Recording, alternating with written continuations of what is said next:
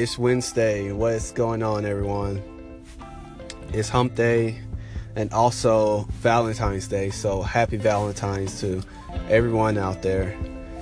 And before we get into the talk, I want to say thank you to all the listeners.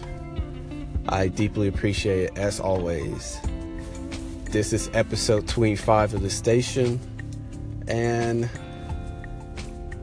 yeah, it's Valentine's Day. So the thing is, Claudia and I, we really don't celebrate Valentine's Day. We, I think we stopped, we stopped uh, celebrating it like maybe four years ago. So I don't know. It just it becomes too, like everything else for us, it becomes too commercially, like too hallmark type of thing, like pressure of it being perfect, having the right uh, the right amount of flowers, um, candy, and having to deal with people, you know, in the stores. You know, it's just yeah, it's a bit too much for us. So we celebrate in our own little way, like. And plus, you know, I feel that you don't need a day to tell your significant other how deeply you feel about about them, you know? So so it's all about thinking outside the box cuz don't do what everyone else is doing, you know? Don't don't go Wally World, pick up a box of chocolate and, you know, roses and, you know, teddy bear do I don't know, think outside the box. Do something different. Put your own unique twist to it. You know, don't fall into the whole commercial theme of the holiday. So, you know, for you guys out there, here's a few tips. You know, one, don't buy the red roses. They are way overpriced for just to, just today. In general, you know, like they raise the prices up so they could get a better, you know, profit. So, you know, but when the holiday's gone, they drop them back down again. So, what you do, you buy white roses, you know, a lot cheaper. Or you could buy, and what I didn't know, I knew somewhat a little bit of it.